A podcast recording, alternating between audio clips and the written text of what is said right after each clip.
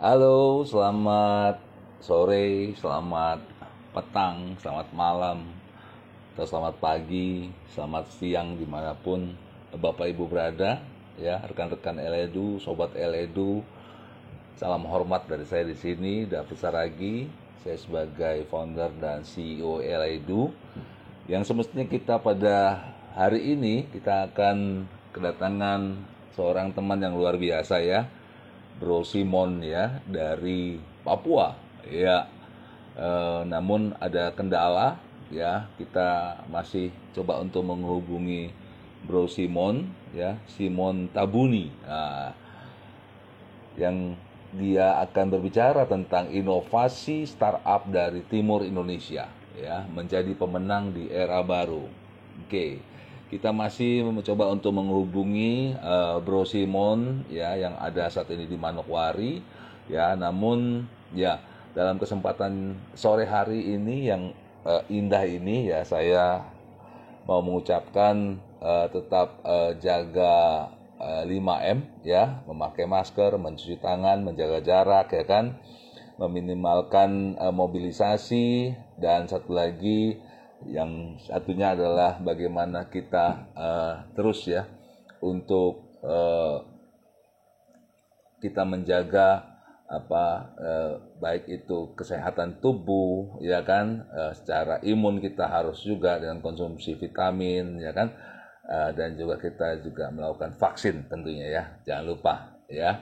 Nah uh, karena kita melihat juga ada apa namanya varian baru ya, Omikron, namun jangan takut, jangan khawatir ya, jangan menjadi apa, jadi penghalang buat kita untuk maju. Oke, pada kesempatan yang baik ini ya, kita uh, kita masih menunggu ya Bro Simon ya, mudah-mudahan kita bisa live sama Bro Simon uh, Tambuni ya, seorang uh, anak muda yang luar biasa dari Papua ya, pegiat startup ya, dan uh, saat ini sedang memang uh, di Manokwari, Papua ya, dia seorang founder dari Anggi Mart dan C E O uh, uh, co-founder sorry dari uh, P M I ya, uh, Pemuda uh, Papua ya, Papua uh, Inovatif. Nah, seperti itulah ya, nanti lebih detailnya kita akan dengarkan dari beliau. Nah, tapi kesempatan yang baik ini saya juga ingin uh, sharing ya, sambil kita menunggu tentang bagaimana uh, di saat ini ya startup startup ya menjadi pemenang di era yang baru ini ya. Kalau kita katakan era digital era ya kan, kalau ada juga mengatakan ini masa-masa era yang baru, new era dan segala macam. Nah, ini di sini Uh, butuh uh, leader ya, pemimpin yang yang yang kuat, yang tough ya kan, yang yang mempunyai uh, kreativitas, inovasi gitu ya, yang memiliki uh, daya juang yang kuat ya kan. Pemimpin-pemimpin ini uh, harus pemimpin yang dibentuk ya, karena saya percaya itu pemimpin itu dibentuk ya. Kalau bintang itu lahir ya, tapi kalau leaders itu dibentuk, dan Uh, harus diawali dari perubahan ya. Jadi seorang pemimpin yaitu harus mempunyai uh, perubahan dalam berpikir. Ya, perubahan yang seperti apa? Karena kita tahu bahwa era ini terjadi sedemikian rupa gitu ya. Era digital ini juga terjadi karena uh, pandemi ini juga mempercepat ya terjadinya perubahan yang era yang baru ini. Ya, mengapa?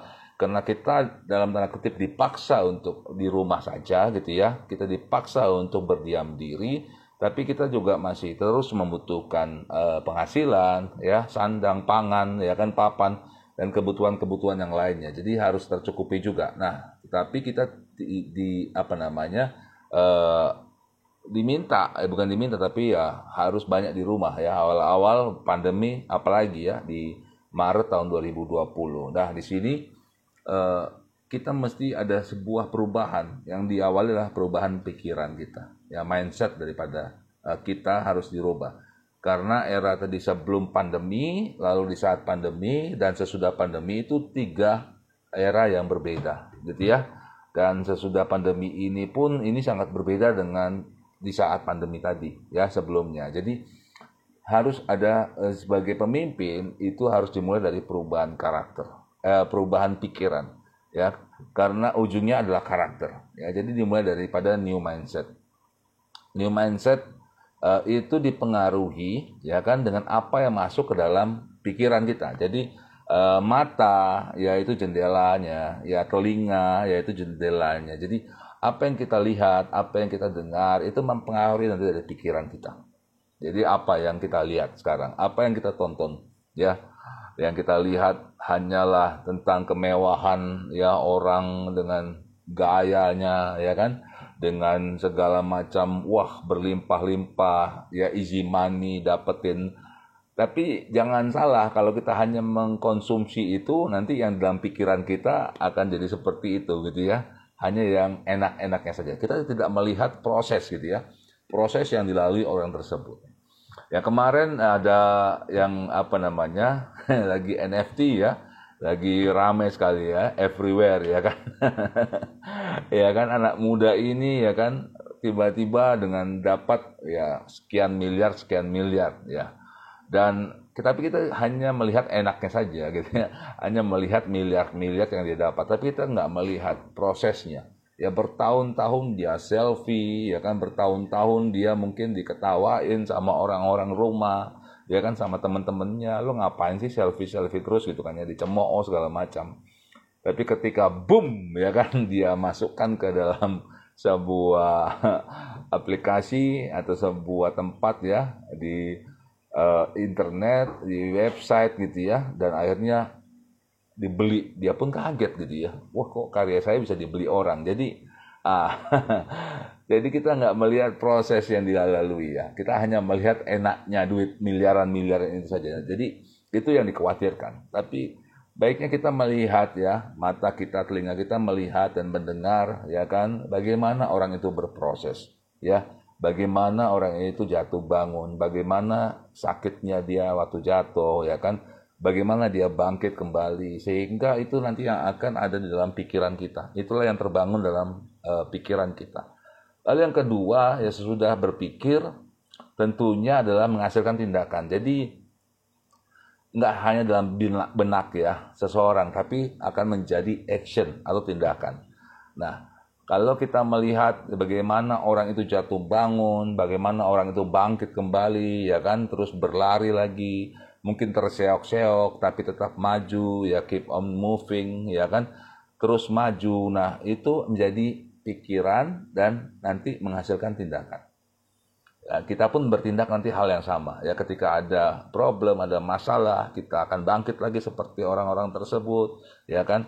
Jadi teman-teman sobat L Edu, bayangkan kalau kita hanya mendengar atau melihat enaknya saja, enaknya saja, enaknya saja, tiba-tiba nanti dalam perjalanan kehidupan kita, kita dihantam oleh masalah, gitu kan, ya, diizinkan terjadi dalam diri kita, kita pasti akan terkapar, ya kan? Kita nggak tahu caranya bangun, kita nggak tahu caranya bangkit, gitu ya. Tapi kalau kita melihat dan mendengar, masuk ke pikiran kita, ya kan, bagaimana mereka itu jatuh dan bangkit dan berjalan, berlari lagi, saya yakin dan percaya itu juga yang nanti akan menjadi tindakan kita. Dan yang ketiga adalah menjadi kebiasaan. Nah, jadi kebiasaannya nanti itu akan apa ya? Akan jadi hal yang benar-benar eh, dihasilkan dari tindakan-tindakan yang dilakukan. Ya, jadi eh, kebiasaan itu kan, ya, terjadi karena tindakan-tindakan yang terus-menerus, ya, sehingga menjadi kebiasaan. Nah, ketika kita bertindak, kita never give up, tidak patah semangat, kita bangkit, ya kan?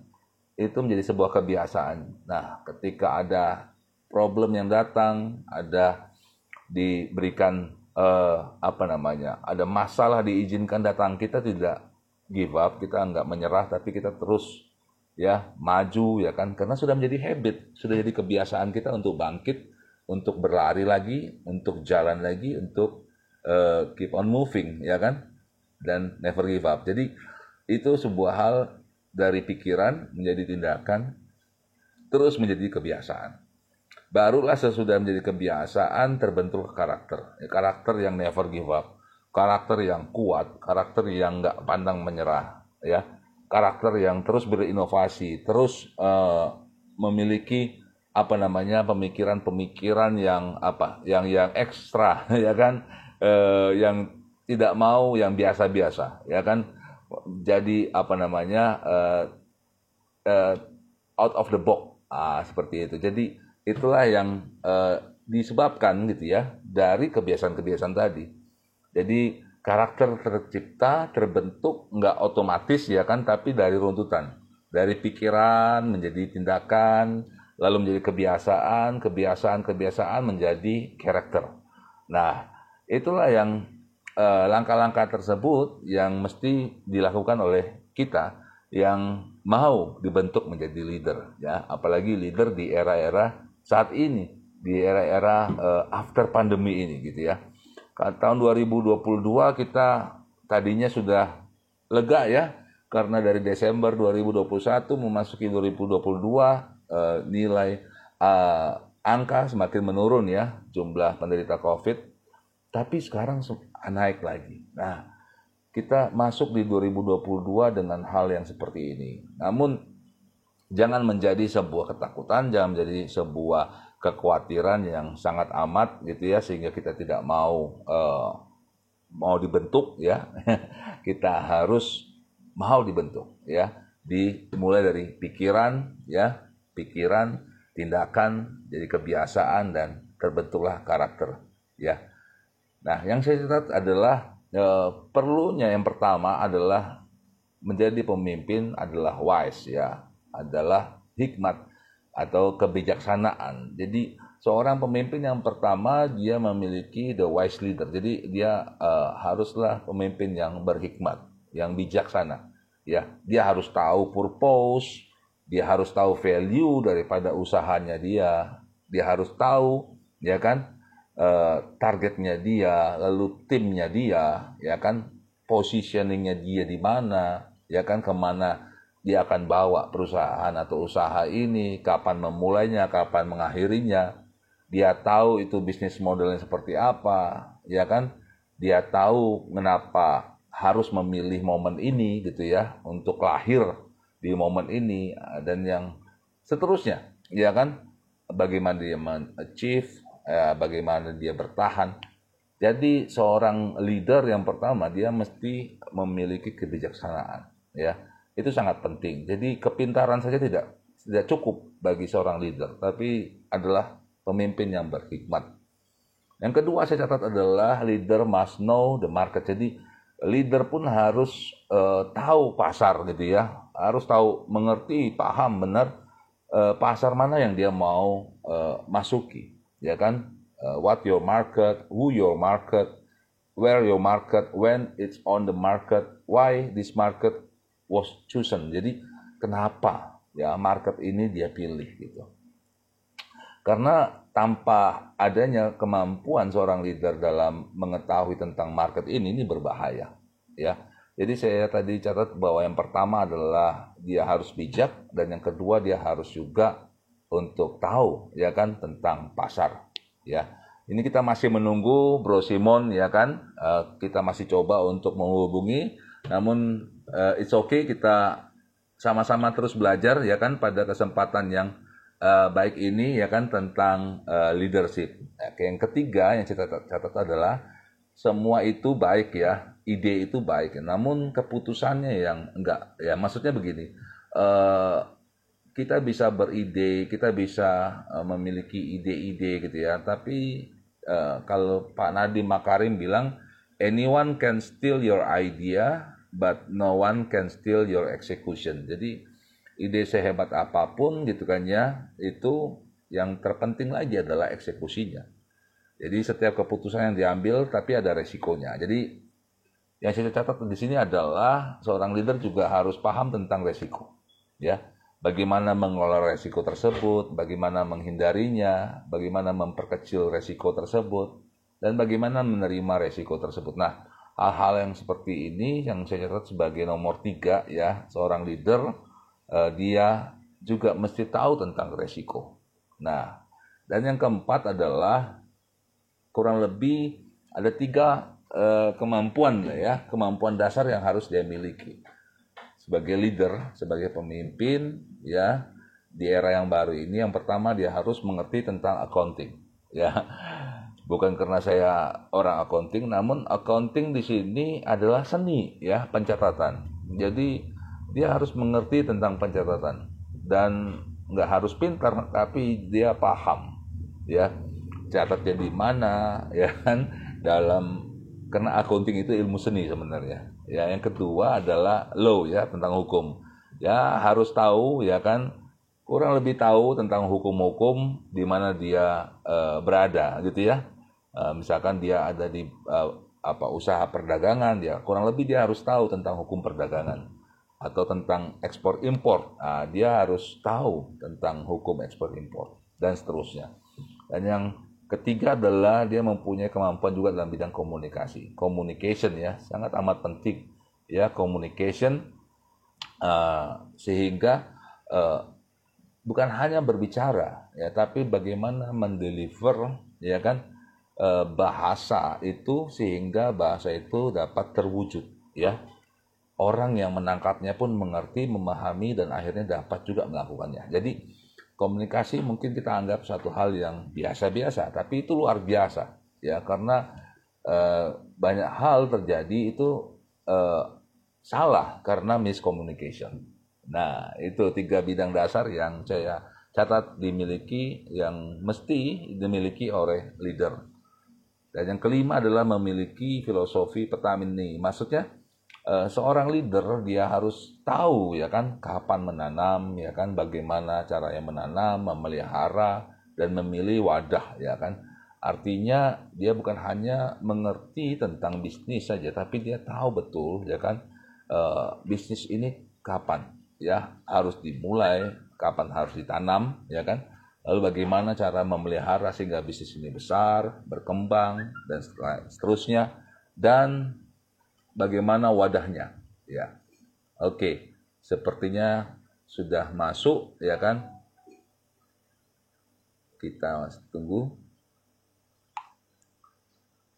Oke, ini saya mau undang ya. Tadi kita sampai lima ya. Nanti kita akan coba untuk uh, selesaikan. Oke, kita. Oke.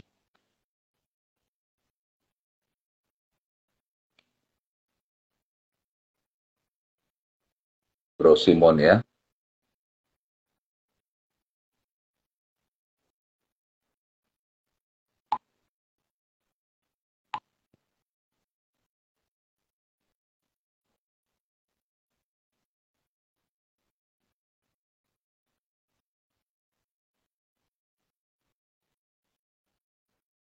Oke, rupanya sudah bergabung. Kita tunggu.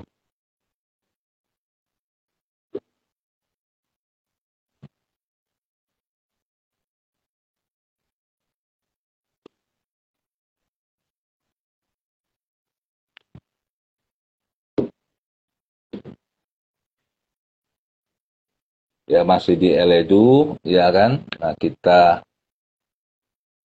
coba kembali untuk undang Bro Simon ya. Beliau seorang anak muda yang luar biasa ya kan. Nah, ini sudah sambung. Halo. Halo, selamat Ka- malam. Kakak Simon, apa kabar? Puji Tuhan, kabar baik. Aduh, sudah malam di sana ya? Ya, ini sudah, sudah pada malam ini. Wah, luar biasa. Wah, ini terima kasih ini sudah mau bergabung dengan L Edu. Siap, siap. Iya. Ini oke, Bro Simon. Saya mohon maaf sedikit karena ya. apa? Pas di uh, lagi di toko tempat itu usahanya. Jadi oh, ini apa-apa. Nanti kadang-kala ada sedikit gangguan-gangguan. Oh iya, enggak apa-apa, enggak apa-apa, enggak apa-apa. Ini malah yang dicari. Terlambat ini, Kakak. Oh, tidak apa-apa, tidak apa-apa. Oke. Bro Simon, boleh cerita sedikit enggak? Ini teman-teman banyak yang mau tahu nih, ya kan? Bro Simon ini kan wah Iya, kemarin. Iya. Di situ. Iya, iya. Cerita sedikit Bro Simon, bagaimana awalnya itu yang sampai ke Inggris ya kan, lalu akhirnya kembali lagi ke Papua. Eh, aduh kakak saya, lima ribu dua kakak. It's okay, nggak apa-apa. Ini, eh, iya, eh, jadi itu sepuluh ribu kakak. Jadi ya, jadi apa? Eh, awal mula ke U K itu uh, itu yeah. pas uh, dapat dia siswa, mm-hmm. dia siswa dari L P D P. Wow. Siswa dari L P D P itu tahun dua ribu empat belas. Iya. Yeah. Ya. Uh, aduh kakak saya. Ini sambil It's okay, enggak ya. apa-apa. It's okay, it's okay. Yuk.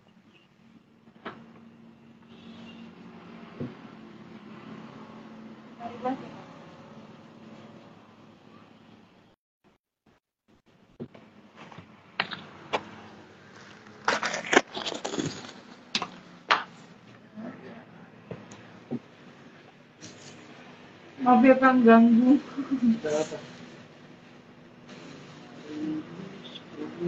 Ini sekarang uh, beliau masih di apa namanya di Anggi Mart ini ya, ini tempat luar biasa ya. Nah, ini dia lulus dari U K dari ya, Inggris lah, ya.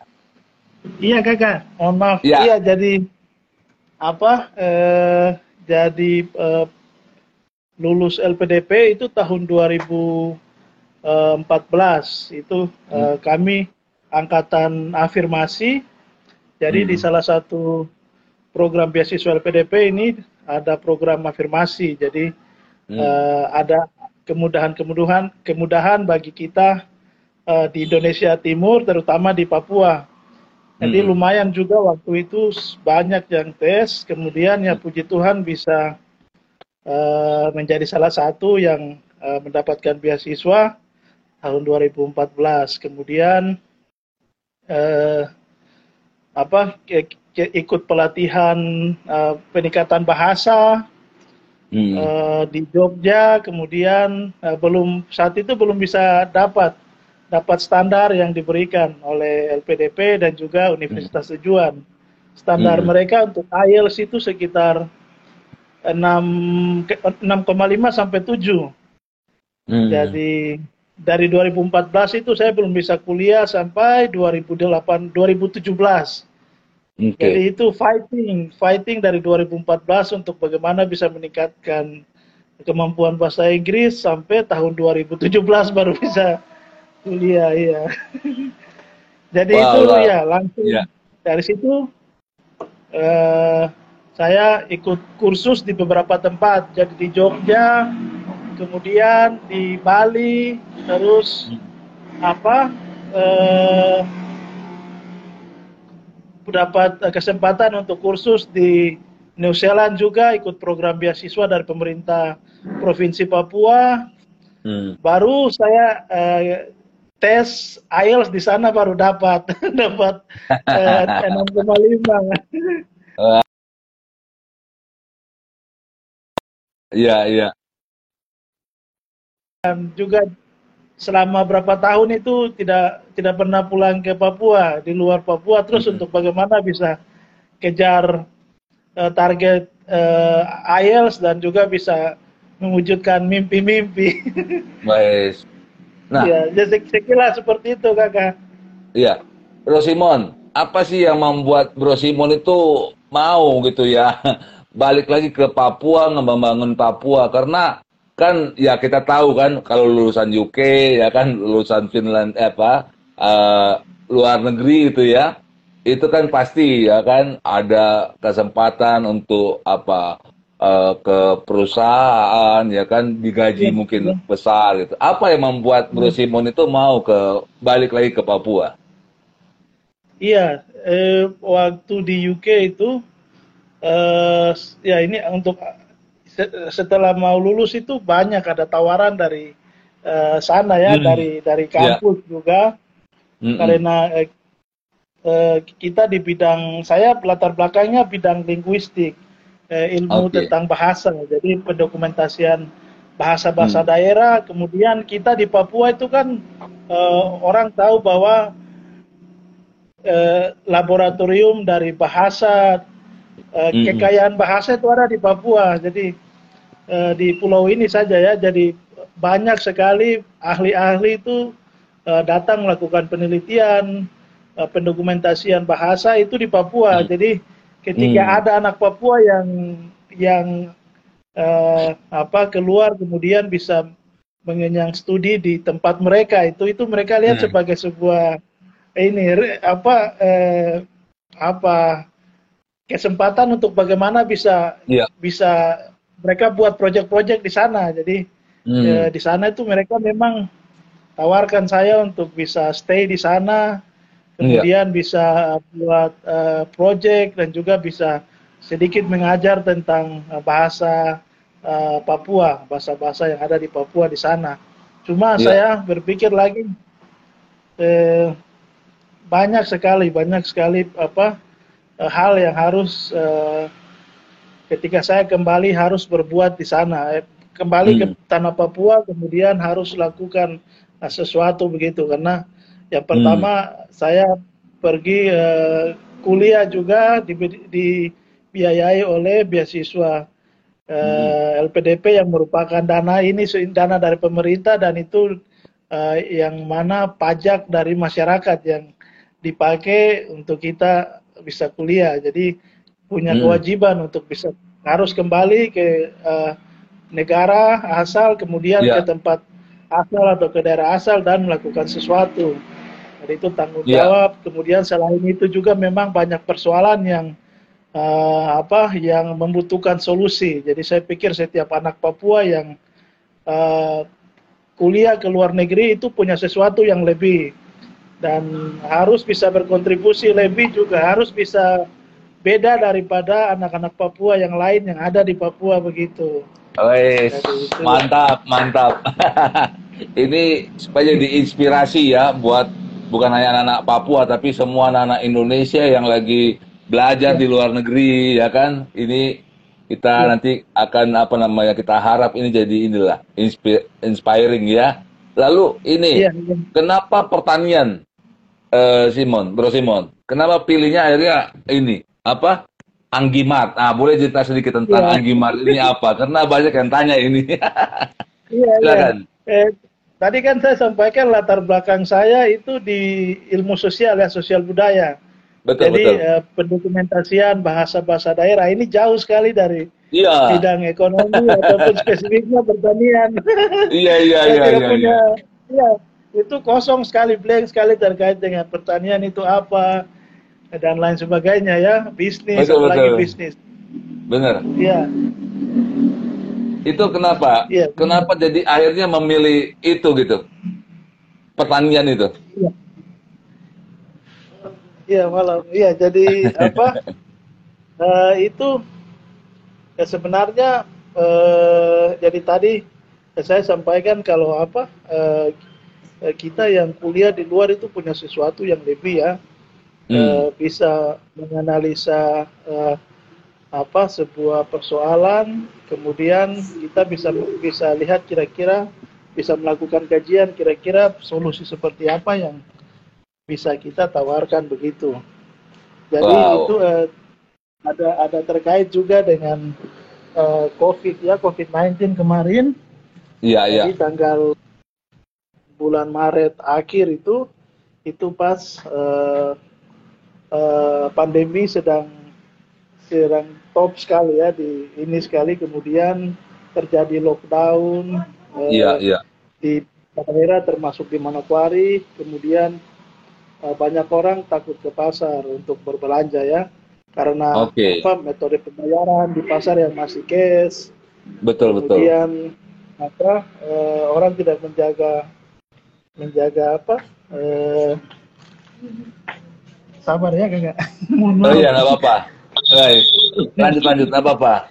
Ya, masih bersama ya, ya. dengan L Edu di sini, kita dengan Bro Simon Tabuni, ya kan?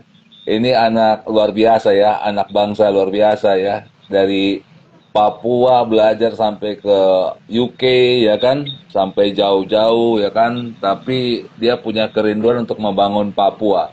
Dan dia balik lagi ke Papua, ya kan? Terus karena di saat pandemi pun, ya dia punya ide kreatif yang luar biasa. Dia bangun startup, ya. Uh, salah satunya ini yang namanya Anggi Mart, ya kan. Ini dia juga lagi di lagi di Anggi Mart juga ya. Nanti kita mau dengarkan lebih lanjut nih. Anggi Mart ini, wah, ini sebuah uh, toko sayur mayur yang luar biasa ya kan, yang ada di Manokwari nih. Dilakukan oleh Bro Simon. Ah, ini kita lagi cerita nih tentang Anggi Mart ini. Gimana Anggi Mart ini luar biasa nih. Lanjut uh, lanjut Bro Simon. Siap. Uh, tadi Uh, jadi tadi putus pas uh, di awal mula kita dirikan Anggi Mart, yeah. Cikal bakal yeah. ya. Jadi uh, terjadi lockdown, kemudian uh, petani dan juga apa uh, dan nelayan, kemudian selamat malam petani nelayan, kemudian apa pelaku U M K M itu uh, terkena dampak sekali, terutama petani dan pedagang di pasar, mama-mama Papua hmm. ya. Yang yeah. datang dari daerah-daerah hmm. pedalaman itu uh, sulit untuk mem apa uh, memasarkan produk mereka keluar Manokwari. Yang pertama itu, kemudian hmm. yang apa yang yang kedua itu uh, karena situasi di pasar itu rame toh rame yeah, jadi yeah. apa uh, orang tidak menjaga jarak. Jadi betul, banyak masyarakat betul. itu takut, takut untuk ke pasar begitu. Jadi akhirnya betul. apa eh, pendapatan dari petani Papua ini menjadi berkurang. Betul betul. Jadi, betul, eh, betul. jadi berkurang. Jadi eh, saya kemudian bersama dengan beberapa teman-teman, kita buat apa eh, sebuah sebuah gerakan gitu, gerakan Anggi Mart. Jadi di hmm. situ bagaimana bisa bisa bisa bantu ini, bantu sepuluh ribu. Eh, Jadi kalau nggak salah Anggi Anggi itu daerah, nama daerah ya, Bro Simon ya? Iya, Anggi Mart ini nama nama uh, daerah. Iya, eh, saya kembali lagi ya? Mohon maaf. Eh, ya, apa? Jadi santai-santai. Iya, jadi Anggi Mart ini nama daerah di mana uh, daerah pedalaman. Jadi oh, okay. uh, banyak uh, produk pertanian itu datang dari sana. Jadi uh, ketika terjadi lockdown hmm. ini produk mereka tidak bisa didistribusi ke tempat lain. Kemudian hmm. orang takut untuk ke pasar karena situasi di pasar ramai dan Ya, uh, ya, ya. pembayaran yang by cash dan lain sebagainya. Jadi akhirnya ya. mengganggu mereka punya pendapatan. Hmm, Kemudian ya. ojek juga, ojek juga mereka tidak bisa, uh, tidak ada uh, pendapatan juga karena aktivitas kantor. Itu juga uh, aktivitas sekolah itu hmm. berhenti toh. Jadi, jadi mereka hmm. tidak ada pendapatan. Jadi kami, kami uh, bagaimana berpikir untuk uh, saat itu membuat apa? membuat sebuah solusi yang bisa bisa bantu ini, bantu uh, ojek, kemudian juga bantu sepuluh ribu, bisa bantu uh, petani ya, petani iya bisa bantu ojek, kemudian juga bisa bantu uh, petani juga. Jadi akhirnya ya, kami ya. Uh, dorong uh, gerakan Anggi Mart. Jadi hmm. Anggi Mart sendiri nama dari sebuah tempat di daerah pedalaman di mana mayoritas kami bantu masyarakat petani dari sana. Jadi kami hmm. namakan Anggi Mart berdasarkan nama tempat mereka berasal. Yes, uh, mantap. Kemudian uh, kami uh, dorong, uh, jadi kami langsung buat tempat penampungan. Jadi hmm. masyarakat yang datang bawa produk-produk mereka dari uh, daerah uh, apa yang jauh sana, kemudian mereka tidak perlu pasarkan di pasar lagi, tapi mereka tampung di kami, kemudian hmm. kami yang lakukan penjualan di situ. Jadi kalau di Papua itu penjualan yeah. sayur online itu uh, pertama kali sekali kami lakukan, karena orang kalau Ush. belanja sayur di Papua itu jadi harus ke pasar ya. Sayur di Papua uh. itu harus ke pasar, kemudian bisa lihat sayur tersebut, bisa pegang yeah, dan yeah. sebagainya. Jadi orang tidak tidak orang masyarakat itu tidak uh, bukan sebuah apa? bukan sebuah se seperti apa seperti kebiasaan untuk belanja kebiasaan, sayur ya. hmm. dan sebagainya melalui apa uh, secara online begitu, jadi tinggal pesan hmm. di H P langsung, tinggal duduk di rumah langsung sayur tiba di depan rumah. Itu sesuatu yang baru kan, jadi kita, iya, iya, iya. Ini seru kita, ya hal, hal tersebut itu uh. kami memang Uh, sangat membantu. Jadi kita membantu ojek yang sebagai uh. mitra untuk melakukan pengantaran sayuran, yeah, yeah. mereka dapat dari ongkir. Kemudian kami membantu petani dan pedagang yang ada di pasar yang tadi terkena yeah. dampak uh, COVID. Kemudian yeah. uh, kami membantu masyarakat yang di rumah. Jadi masyarakat tidak perlu untuk ke pasar lagi. Mereka yeah. sudah tinggal belanja lewat H P saja begitu. Jadi betul, itu yang betul. kami lakukan. Luar biasa. Wah, sekali itu, itu kalau uh, itu pasti itu seru sekali ya. Ekonominya sangat besar sekali untuk itu. Iya iya itu pasti seru tadi. Seru sekali ya Bro Simon ya, waktu pertama pertama ya. Itu saya nggak kebayang itu ya kan pada mesen gitu ya. ya. Nah gimana caranya tuh Bro Simon mengedukasi tuh, mengedukasi mereka sehingga mereka tadi yang tadi belum biasa. Ya kan, tapi akhirnya jadi terbiasa gitu. Bagaimana Bro Simon dan teman-teman ini mengedukasi mereka?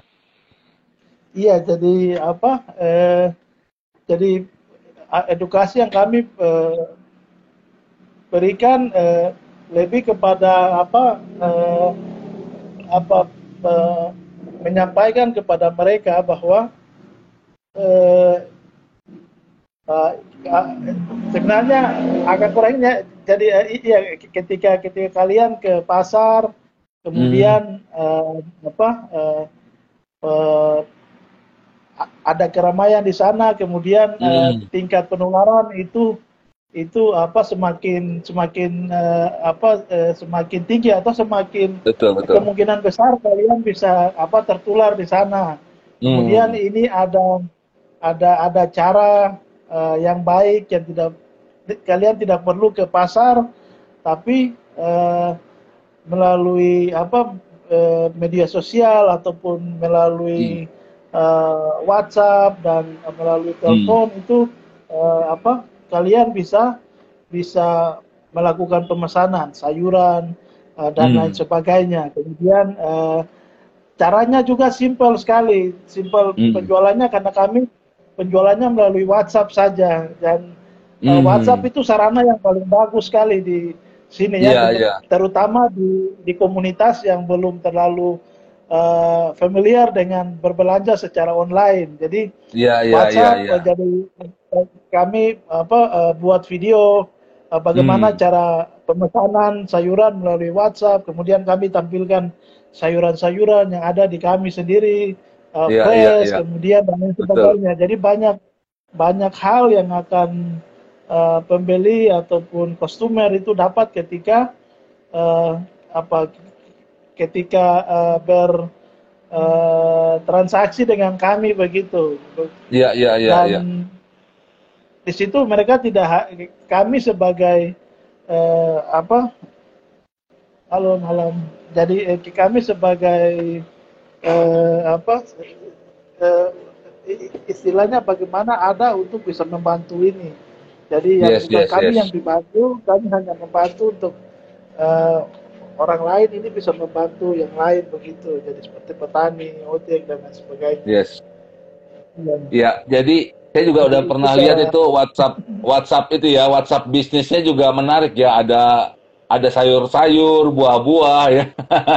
Iya. Jadi orang tinggal Orang tinggal pilih saja lewat WhatsApp bisnis itu langsung bisa bertransaksi gitu ya Bro Simon ya. Iya, iya.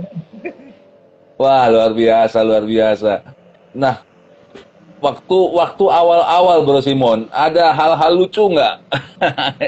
Bagaimana ini uh, bapak-bapak, ibu-ibu yang belum pernah gitu ya? Terus, ah ini kita mau dengar nih kalau ada cerita-cerita lucu atau kesan-kesan yang tak terlupakan ini. ya ini eh mananya apa? Iya, kita mau bilang lucu juga atau eh, apa? Memang karena apa? Eh, aduh ini saya mohon maaf ini ada orang. Oh iya, enggak apa-apa, enggak apa-apa, enggak apa-apa. Layani dulu ya, layani. Oke teman-teman, ini masih bersama Bro Simon ya kan, ini luar biasa kita ngobrol-ngobrol santai ya kan. Di sini sih masih sore tapi di sana udah jam tujuh lewat ya. Wah ini luar biasa ya, anak muda yang eh, tadi dikatakan eh, beliau sampai ke U K ya kan, bersekolah di luar negeri tapi waduh masih cinta dengan Papua, tanah kelahiran, akhirnya balik lagi ke Papua, Manokwari ya kan. Lalu melihat kesempatan, nah ini yang luar biasa nih, ah, peluang, ya kan, di saat pandemi ini ya, karena tema kita ya menjadi pemenang di era baru. Nah ini Bro Simon ini salah satunya, ketika pandemi menghantam ya kan, eh, dia dengan kreativitas yang luar biasa, dia melihat peluang, kesempatan, dan membuka yang namanya Anggi Mart, ya kan. Eh, Kalau kita mungkin yang di kota-kota besar ya, di Jakarta atau di Jawa mungkin sudah terbiasa dengan yang namanya uh, transaksi online gitu ya, uh, sayur mayur ya kan. Namun uh, saudara-saudari kita yang di Papua belum terbiasa. Tapi bagaimana akhirnya Bro Simon dan teman-teman menciptakan itu ya kan, sampai orang-orang terbiasa tadi ya, membeli sayur mayur yang tadinya harus ke pasar ya kan. Tapi di saat pandemi ini yang menjaga jarak ya kan, supaya tidak terlalu banyak berinteraksi ya, dia mengambil kesempatan ini dan akhirnya terciptalah Anggi Mart ya. Bagaimana eh, mereka ya, si pasar itu yang datang ke rumah-rumah gitu ya, langsung ke apa, ke meja ke meja makan ya kan, baik itu sayur mayur, buah-buahan dan lain-lain ya. Nah ini inovasi-inovasi yang dilakukan oleh saudara-saudari kita yang di Papua, di timur Indonesia ini ya. Bagaimana inovasi startup ya kan, dari timur Indonesia. Oke, lanjut Bro Simon. Tadi sampai yang hal-hal yang ter, tak terlupakan mungkin, yang awal-awal. Iya. Itu.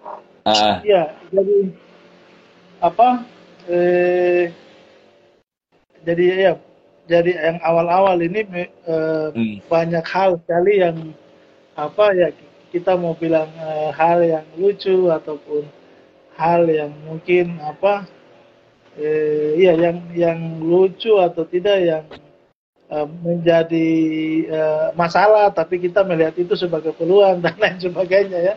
Itu ya, ya, ya, apa ya. E, apa karena e, apa e, kan sistem sistem pengantaran ini kan hmm. ada yang pesan kemudian ya. uh, kita harus ngantar ya, atau kita pakai jasa ojek uh, ya. mitra kita ya, mitra ojek untuk uh, mereka yang antar. Jadi kadangkala hmm. itu uh, apa uh, saat mereka lakukan pengantaran ke tempat tujuan, yang si pemesan ini itu kadangkala apa eh, mereka sampai harus menunggu begitu, menunggu sampai dalam waktu yang lama sekali. Padahal eh, apa? Udah mau dimasak eh, gitu jadi, ya? Ya, jadi iya ada yang eh, ojek ini eh, ya jadi jadi ada yang seperti kalau eh, apa eh, pas ada pengantaran kemudian kita kontak mitra ojek mitra ojek. Kemudian itu kadangkala mereka e, membutuhkan waktu yang lama untuk datang untuk melakukan hmm. pengantaran, sedangkan yang si yang si apa yang si pemesan Pembeli. ini sudah menunggu begitu. Jadi ya kadangkala itu banyak banyak kita dapat komplain di situ, banyak komplain. Okay. Tapi itu e, dari situ kami apa e, belajar belajar dan terus hmm. berbenah untuk bisa e, memberikan pelayanan yang lebih lebih baik juga. Jadi yes, kadangkala yes, yes. ada ojeknya yang jadi masalah, kemudian kadangkala hmm. juga ada uh, si pemesan yang uh, dia sudah pesan tapi kemudian lupa terus pergi hmm. ke tempat lain, ojeknya datang antar kemudian tidak ada orang. Iya iya iya. Banyak hal sekali karena sesuatu yang baru di uh, Manokwari, hmm. jadi ya kita uh, coba untuk uh, apa menginisiasi hal tersebut, kemudian hmm. uh, bagaimana dari situ kita uh, sambil belajar begitu. Jadi kita ya, ya. pada prinsipnya bukan uh, apa uh, ya uh, berjalan sambil belajar begitu. Yang penting yes, harus yes. terus berjalan karena motivasinya untuk bagaimana bisa membantu petani, kemudian hmm. uh, penjual yang ada di pasar yang mayoritas itu uh, masyarakat dari daerah pedalaman dan hmm. mayoritas juga uh, mama-mama Papua. Oh, Oke, okay. mantap, mantap, mantap. Wah, luar biasa ini, luar biasa. Ini saya juga melihat ini ya, ada fotonya sama Pak Jokowi ini sebelum pan pandemi ini ya. Iya, waktu itu ke, kemana? Ke Istana Bogor kah atau Istana Merdeka ini? Istana Merdeka, Jakarta. Istana Jakarta ya. Wah, boleh ya. diceritain dong kesan-kesannya ketemu sama beliau ya kan. Terus apa yang jadi kata-kata yang berkesan nih buat Bro Simon ini dari Pak Jokowi? Iya, eh, sebenarnya itu waktu itu kita bertemu Jokowi itu eh, kami membuat sebuah gerakan yang bernama Papua Muda Inspirasi. Papua Muda Inspirasi ya.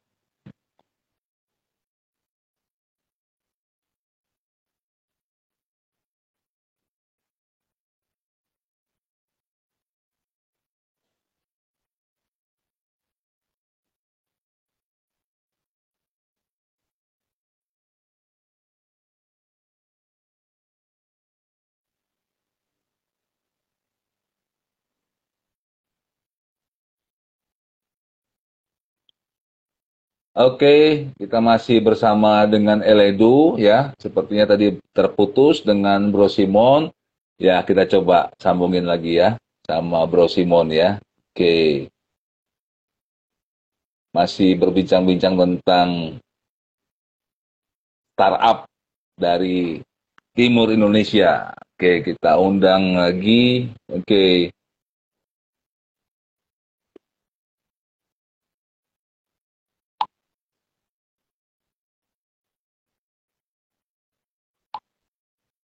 Sepertinya ada masalah jaringan tadi ya, kita seru ya bincang-bincang dengan Bro Simon ya sampai beliau ke U K ya kan, uh, sekolah di sana ya kan, dan wah dapat beasiswa dan segala macam. Namun akhirnya ya tetap kepada membangun ya tanah tanah air ya, balik lagi ke Indonesia, balik lagi ke Papua, membangun bangsa ya kan. Dan di saat momen pandemi ya tidak membuat patah arang ya kan, tidak membuat ini yang tadi kita bilang ya, seorang leader yang dibentuk gitu ya, ya tidak tidak patah semangat ya, malah mendapatkan uh, apa uh, membuat inovasi-inovasi yang luar biasa ya. Oh, ya. Oke. Okay. Sampai ia dan teman-teman uh, dari Manokwari ya Papua membuat yang namanya Anggi Mart ya kan, dan uh, bikin banyak hal lagi ya. Kita mungkin uh, coba lagi nih berbicara dengan Bro Simon ya kan. Ah itu sudah nongol. Halo. Aduh. Maaf terputus. Siapa, ini Kak? Iya iya iya. Iya iya terputus jaringan. Iya iya. Ah, tadi sampai tadi yang sampai ke Pak Jokowi tadi. Iya, ya, jadi apa? Waktu itu saya dan dua puluh orang anak muda Papua yang berprestasi, ya. eh, kami diundang ke Jakarta oleh apa Pak Presiden. Hmm. Kemudian eh, di sana. Eh, Kami membentuk sebuah gerakan yang dinamakan Papua Muda Inspiratif. Oh, uh, P M I itu P M I ya? Iya. Oke. Okay. Iya, P M I. Mantap. Jadi uh, kami membentuk sebuah gerakan yang mana uh, dari beberapa anak muda Papua ini yang berprestasi, kemudian uh, termasuk Kakak Billy Mambrasar, Oh. Uh, beliau staf khusus, ya staf khusus yeah. uh, presiden saat ini. Ya. Yeah. Uh, dari dari milenial ya. Betul betul. Uh, kemudian kita uh, bagaimana bisa anak-anak muda yang berprestasi ini bisa bersatu, uh, kemudian bisa berkolaborasi hmm. dan uh, mendorong uh, sebuah perubahan uh, okay. di uh, Papua. Jadi uh, kemudian itu di uh, restui ataupun sangat disupport oleh uh, Bapak Presiden. Kemudian kita diundang ke istana wow. uh, dan menyampaikan uh, uh, apa yang menjadi keinginan kita masing-masing. Mm. Jadi uh, pada saat itu ya saya sampaikan saya uh, apa uh, ke akan kembali uh, saat ini sedang kembali ke sedang di Papua, kemudian sedang Uh, membangun uh, Papua melalui apa uh, bidang ilmu. Jadi apa eh, bisa kembali ke Papua, Papua untuk membangun lima ribu. Oke, it's okay, nggak apa. Wah luar biasa ya, yeah. luar biasa luar biasa. Iya, jadi tanggapan dari Pak Presiden pun sangat-sangat positif ya dengan adanya pemuda ya. apa namanya Papua Muda apa Papua Inspiratif. Muda Inspiratif. Oke, catat tuh ya, di follow juga I G-nya, saya udah follow tuh Papua Muda Inspiratif ya. Jadi buat teman-teman yang belum follow silakan follow ya kan. Nah, itu luar biasa ya, anak-anak muda termasuk kakak Billy Mambrasa ya, staf khusus presiden juga ada di situ ya, beliau dengan tadi dua puluh uh, cikal bakal ya, anak-anak uh, muda Papua membuat sebuah kegerakan yang namanya Papua Muda Inspiratif. Silakan di follow I G-nya, ikuti ya, saya juga ngelihat luar biasa ya, uh, saya Pak Terjang ya kan, termasuk uh, juga uh, petani milenial. Wah, jadi petani milenial ya, itu juga sekarang lagi bergerak ya. Dari timur Indonesia, dari Papua, kita akan melihat ya bagaimana anak-anak Papua, para petani-petani ya yang jadi petani-petani milenial ya, seperti tadi yang disampaikan juga harapan dari Bapak Presiden juga, Pak Jokowi. Begitu ya, Bro Simon ya? Iya. Oke. Okay. Jadi ya, lanjut, itu, lanjut. Itu saya sampaikan apa terkait dengan apa yang uh, saya lakukan ya, ya dari latar belakang keilmuan. Jadi saat itu saya sampaikan terkait dengan bagaimana berkontribusi untuk uh, pendokumentasian dan pelestarian bahasa-bahasa ya. daerah yang ada di Papua.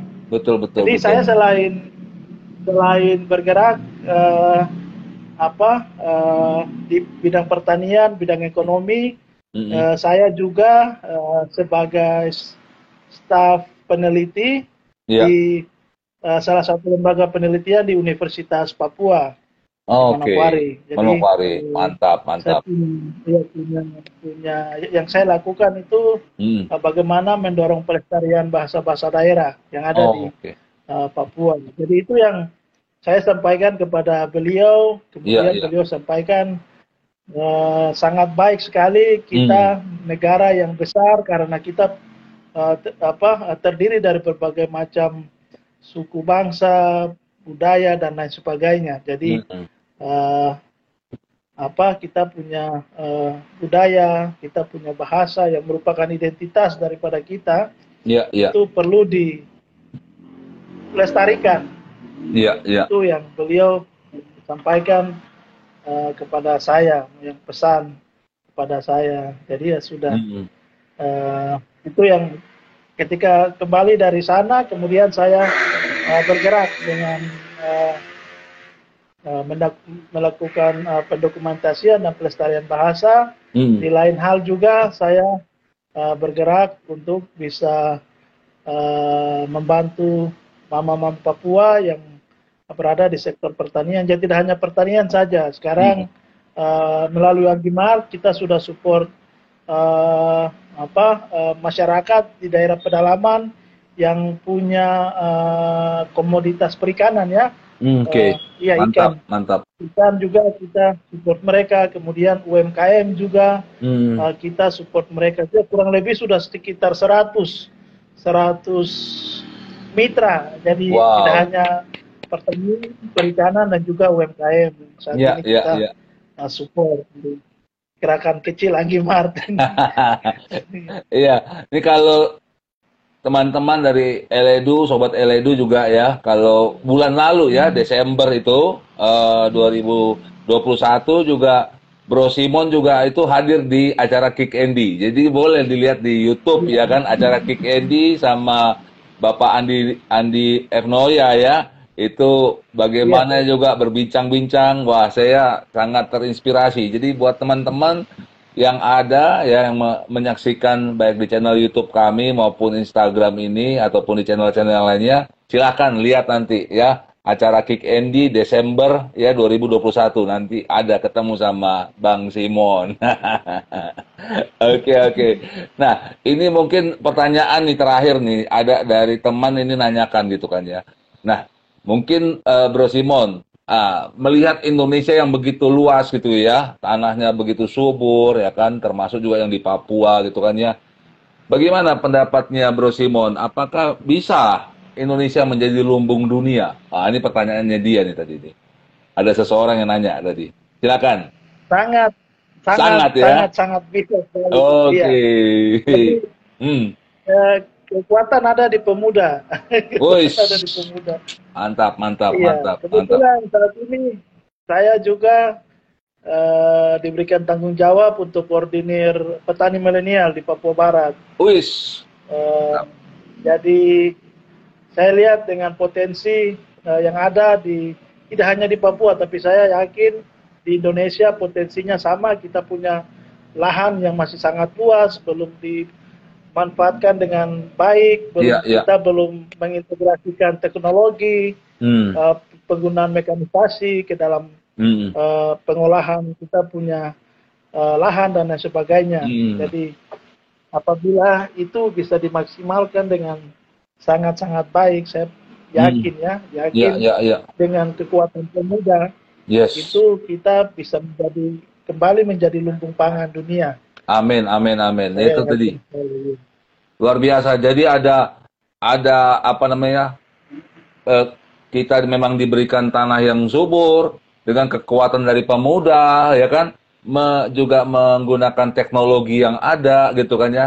Nah, ini sebuah keyakinan dari seorang anak muda dari Papua ya kan, ini supaya jadi inspirasi buat anak-anak muda seluruh Indonesia yang menyaksikan ini. Oke, ini ada lagi ya. Pertanyaan, sorry. Apakah Anggi Mart bekerja sama dengan L Edu? Oh, ini dengan dengan kita, nanti kita bisa bicarakan lebih lanjut nanti ya, Bro Simon. Karena L Edu, ya, thank you. Jadi L Edu juga adalah sebuah apa namanya, kita sebagai aplikasi untuk karakter builder gitu ya.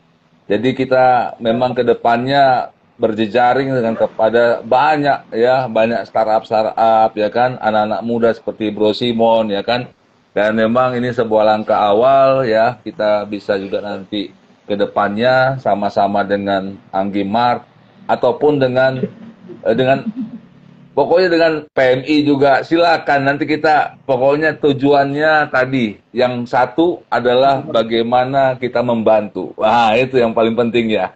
Kita membantu ya, ya kan di saat-saat pandemi ya. Dan after pandemi ini ya kan banyak orang yang harus dibantu, dan bagaimana kita berjaring, kita gandeng tangan, berkolaborasi, dan kita bisa membantu ya kan.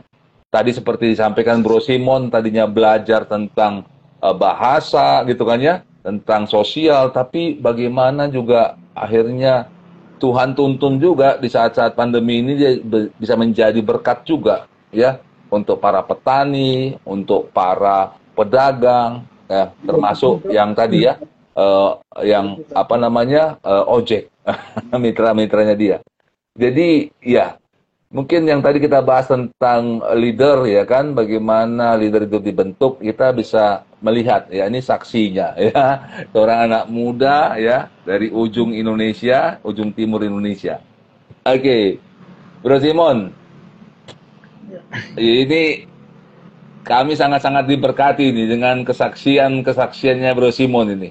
Ya, harapannya nanti kita bisa terus bekerja sama dengan L Edu, ya kan? Bagaimana hmm, ngebangun ya. khususnya edukasi, ya kan? Pendidikan di daerah Papua, ya, Manokwari dan sekitarnya, gitu ya. Kita yakin dan percaya bahwa bahwa pendidikan itu sangat amat penting, ya. Bagaimana mencerdaskan anak-anak bangsa, gitu kan ya? Dan bagaimana akhirnya kita bisa keluar daripada uh, yang namanya kebodohan, kemiskinan, kita perangi bersama. Ya, setuju ya bro ya. Oke, okay. Ini sebelum berpisah nih ada lagi pertanyaan. Dari mana ide bisnis itu datang? Wah, oh, thank you nih yang bertanya nih. Ah, silakan Bro Simon. Iya, ini eh, mohon maaf saya sambil layani ya. Iya, enggak apa-apa Pak. Iya, tadi saya uh, apa uh, sampaikan ide bisnisnya datang dari uh, situasi atau sebuah masalah ya. Iya, hmm. kita bilang masalah atau apa ya? Mungkin lebih kita lihat peluang gitu. Yeah, masalah yeah, sebagai yeah. peluang. Yes, untuk, mantap. Uh, jadi dari tadi saya sampaikan awal mulanya dari uh, uh, situasi COVID ya. Iya, yeah, yeah. COVID uh, sembilan belas yang terjadi di uh, Manokwari, kemudian yeah. uh, kami sedikit melakukan survei ke pasar. Saya sedikit melakukan survei, saya mohon yeah. maaf ini. Iya, yeah, nggak apa-apa. Maaf. Yes, saya lanjut dulu ya. Jadi bagaimana Bro Simon dan teman-temannya ya, di bisnis bisnisnya ini dari problem, dari masalah. Jadi memang benar-benar startup nih. Startup memang ya, melihat masalah jadi peluang gitu kan ya, bukan masalah menjadi hal yang harus apa dihindari gitu ya, tapi ini jadi sebuah peluang ya. Bro Simon dan teman-teman akhirnya melihat masalah COVID ya kan, orang takut keluar ya kan, orang takut berkerumun ya. Jadi akhirnya dia buat sebuah peluang ya, ini luar biasa ya. Ini kalau kita bicara bahwa inovasi-inovasi atau idea-idea yang dikembangkan seperti inilah yang semestinya lahir ya dari para leader-leader, pemimpin-pemimpin yang uh, lahir ya kan, atau dibentuk lebih tepatnya dibentuk ya, karena lahir tadi itu bintang ya, kalau dibentuk itu pemimpin. Oke, okay. Di saat-saat pandemi dan after pandemi ini, oke, okay. Apa lagi inovasi Anggi Mart ke depan? Wah, ini kita harus tanya sama orangnya nih ya, ini luar biasa. Lagi I G live tapi tetap produktif. Ya, ini jadi jangan menjadi sebuah excuse ya, jadi bukan sebuah apa, excuse. Walaupun bekerja tapi tetap bisa memberkati orang. Nah, ini nih anak mudanya. Bro Simon, ini yeah. ada yang ada yang nanya, apalagi inovasi Anggi Mart ke depan? Ah. Ya, yeah. uh, ke depan ini kemungkinan bulan Maret itu kami akan launching website, website uh, marketplace-nya mungkin berupa masih berupa website, belum sebuah aplikasi. Mm. Uh, itu kerjasama dengan Bakti, program dari uh, Telkom ya. Oke. Okay. Kemudian uh, kami juga saat ini belum terlalu maksimal membantu petani, jadi kami masih membantu petani nelayan sebatas uh, pemasaran. Okay. Kami belum intervensi ke kebun begitu, bagaimana mereka bisa menghasilkan produk yang lebih baik dari sekarang, yang lebih hmm. berkualitas. Uh, itu nanti bulan Maret akhir bertepatan dengan uh, Anggi Mart mulai gerakan Anggi Mart mulai uh, berjalan tanggal tiga puluh Maret itu apa? COVID-nya lagi yang waktu itu dua ribu dua puluh itu lagi tinggi-tingginya. Iya, iya, iya, iya. Jadi itu kami rencananya launching di situ. Jadi oh, eh, Anggi Mart pun yang kami akan dorong sebagai eh, eh, Papua Agri. Kami rencana buat Papua Agri.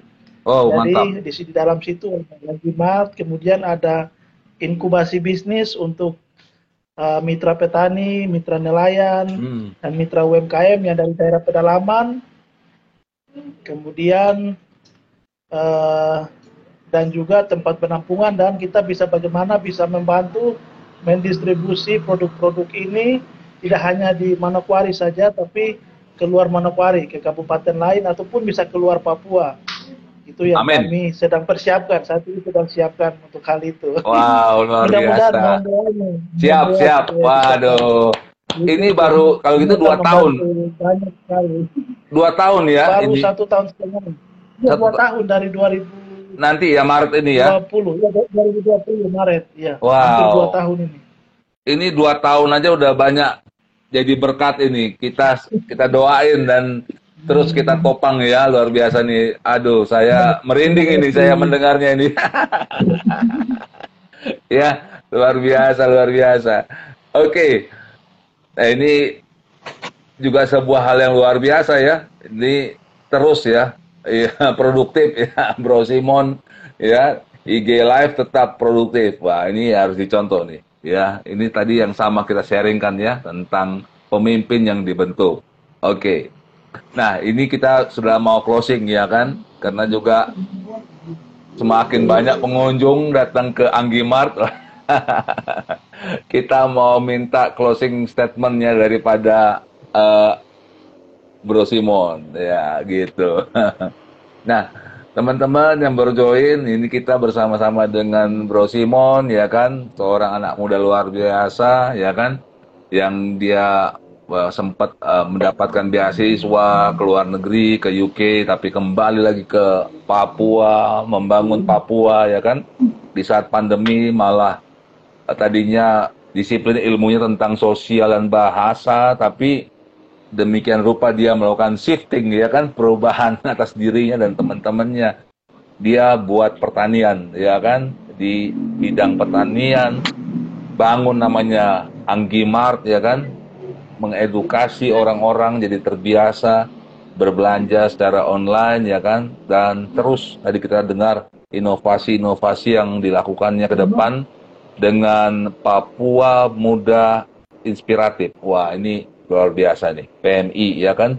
Salah satunya ada kakak Billy Mambrasar ya, staf khusus dari Presiden Bapak Jokowi. Nah, silakan ya bergabung ke Instagramnya ya kan, eh, Papua Muda Inspiratif. Wah, kita bisa melihat sepak terjang ya kan daripada anak-anak muda Papua yang luar biasa yang dipakai Tuhan dan berjuang ya kan di saat-saat pandemi ini dan keluar jadi pemenang ya, sesuai dengan tema kita pada pada hari ini ya, bahwa eh, inovasi startup dari timur Indonesia ya kan, dan menjadi pemenang di era baru. Oke. Kita masih menunggu nih, kita mau mendengarkan closing statement dari uh, Bro Simon ya. Jadi buat teman-teman juga yang mau menyaksikan uh, Bro Simon di Kick Andy ya, Desember kemarin dua ribu dua puluh satu, silakan searching aja Kick Andy Desember dua ribu dua puluh satu, kita bisa melihat ya Bro Simon diundang sama Bapak Andi F. Noya. Di situ uh, apa banyak hal yang dia sharingkan ya kan. Uh, tentang uh, startup, inovasi-inovasi anak-anak muda, ya. Oke, okay. Ketemu lagi nih, kakak. Maaf sekali ini, aduh. Ini tidak apa-apa, tidak apa-apa. Ini. Jadi, saya tadi ini hmm. maaf karena ya. Salah lihat waktu. Itu Indonesia, waktu Indonesia Timur. Saya patokannya ini waktu Indonesia Barat, jadi jam sembilan. Jadi saya tadi.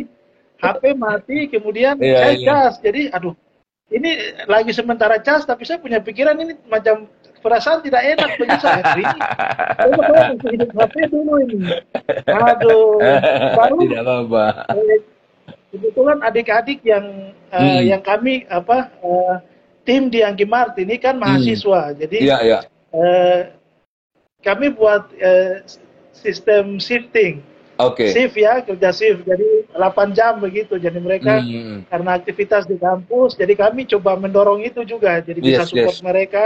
Wow, mantap. Jadi pas malam ini karena ada beberapa yang harus kerja kelompok, mm. punya tugas ya. Jadi akhirnya saya bilang, ah sudah, nanti saya datang, kalian sebelum jam sembilan, jam delapan itu sudah datang ke sini supaya ganti saya.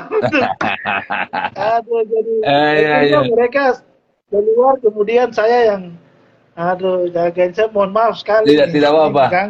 Enggak, enggak, enggak. Ini artinya kan kita apa namanya? Kita memang sama-sama uh, dengan spirit yang sama gitu ya. Sampai akhirnya pun, wah, Bro Simon juga, wah, sadar gitu bahwa, oh iya, ada I G Live. It's okay, it's okay, gak apa-apa. Kapan-kapan kita mau lanjut, kita harus lanjutkan ini, karena ini menarik sekali. Tapi sebelum berakhir, saya mau minta closing statement dari uh, Bro Simon ini. Tentang tadian, menjadi pemenang di era baru, inovasi startup dari Timur Indonesia. Ah, boleh. Closing statementnya nih Bro Simon, silakan. Ya. Uh, ini yang yang paling pertama sekali, uh, ini apapun apa yang kita buat ya, apa yang kita buat, uh, apa yang kita kejar, yang kita citakan, ini kita cita-citakan. Kalau kita tidak ta taruh uh, Tuhan di depan, itu tidak akan berhasil. Amin. Ini amin. Yang paling pertama sekali. Ya. Karena ketika uh, segala hal yang kita uh, rencanakan eh, harus eh, apa perencanaan tersebut kita eh, doakan dan eh, saya pikir itu akan diberkati apa yang kita lakukan eh, dan eh, ketika saya harus eh, berjuang untuk mendapatkan I E L T S eh, selama tiga tahun yeah. dua ribu tiga belas, empat belas, lima belas, empat belas, lima belas, enam belas, tujuh belas ya sekitar dua tahun lebih ya. Itu uh, boleh uh, diperoleh karena itu karena apa disertai oleh uh, Tuhan, kemudian usaha juga yang kami lakukan uh, hingga saat ini juga boleh berjalan lancar itu karena apa tuntunan dan hikmat juga hikmat Amin. Daripada Tuhan sendiri. Yes. Itu uh, kemudian uh, mungkin saya ini paling tidak paling agak susah di bagian uh, apa biasa penutupannya. Ya, tapi saya coba ini ya. Yeah, yeah. Uh, mungkin uh, apa uh, berangkat dari apa yang uh, saya uh, sedang jalankan ya. Uh, mungkin saat ini kita uh, sebenarnya uh, kita diberikan hikmat untuk bisa melakukan apa saja, apa saja. Jadi kita tidak menutup diri untuk melakukan apa yang menjadi rutinitas kita saja ya. Yes. Tapi kita bisa membuka diri untuk melakukan hal lain. Yang penting itu dia punya dampak bagi halayak banyak. Uh, itu yang saya lakukan. Uh, latar belakang sebagai uh, seorang uh, yang ber, apa yang berkecimpung di dunia sosial budaya, kemudian bisa membuka diri untuk bergerak di sektor uh, ekonomi, hmm. uh, pertanian, perikanan dan lain sebagainya. Itu yang saya uh, apa, lakukan saat ini. Kemudian uh, apa? Uh, iya. Uh, ya mungkin mungkin ada saya seperti itu ya mungkin. Siap siap siap. Yang pasti tanggal tiga puluh Maret, wah hal-hal yang luar biasa mau dilakukan lagi sama Bro Simon dan teman-teman. Jadi tetap yeah. stay tune ya kan, ikuti, follow ya kan, baik itu L Edu, Instagram maupun eh, tadi Papua Muda eh, in, Inspiratif. Ya, itu harus di-follow supaya tahu bagaimana anak-anak Papua ya kan yang cinta tanah air berbuat luar biasa atas bangsa dan negeri ini. Oke, Kakak Simon, kita akhiri perjumpaan kita ini ya. Tidak terasa waktu, ya kan? Nanti kita kontak-kontak lagi ya, Kakak. Iya, siap Kakak. Kita kontak-kontak lagi, nanti kita mau membuat hal-hal yang luar biasa lagi dengan L Edu nanti ke depannya, khususnya di dunia pendidikan. Ya, ya. Oke, salam ya, hormat, ya. Salam manis buat keluarga di sana, buat papa mama, buat seluruh rekan-rekan anak-anak Papua. Wah. Tuhan memberkati. Iya, tidak apa-apa, tidak apa-apa. Ya, semoga kita bisa bertemu ya. Wah, senang, senang ya. Bisa lebih kenal lagi sama Bro Simon dan teman-teman di sana. Baik. Ya, terima kasih, Tuhan memberkati. Silakan lanjutkan aktivitas. Sehat-sehat, mantap. Oke, okay, yuk. Oke, okay, jadi itu dari uh, kesempatan bincang-bincang dengan Bro Simon ya. Wah, luar biasa ya. Kakak Simon terbaik. Luar biasa ya. Berkesempatan berkenalan lebih lagi buat Simon Tabuni. Wah. Anak muda dari Papua yang sebenarnya bisa saja ya kerja di luar negeri ya, kesempatan, namun dia berbalik lagi ke Indonesia, membangun tanah Papua. Ya kan, bahkan mempunyai ide-ide dan membangunnya bersama teman-teman, tadinya di dunia sosial, bahasa, tapi karena pandemi jadi ke bidang yang lain. Dan luar biasa menghasilkan eh, Anggi Mart, ya kan, dan lain-lain sebagainya. Nah, ini yang tadi kita juga bahas tentang bagaimana eh, namanya leader, pemimpin itu dibentuk.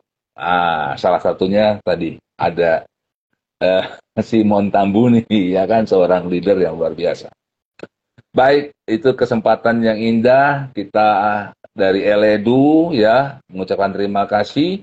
Kita akan berbincang-bincang lagi. Kita akan ketemu dengan orang-orang hebat, orang-orang yang punya hati untuk bangsa dan negeri ini, untuk membangun tanah air kita, dan juga buat eh, kemuliaan nama Tuhan, ya. Seperti dari kata Kak Simon, menempatkan Tuhan di depan. Nah, haleluya. Thank you semuanya. Thank you buat rekan-rekan uh, semua yang stay tune, ya kan. Itu dari saya, dari L Edu. Ya, sampai ketemu. Keep on growing and never give up. Never give up. Maju terus.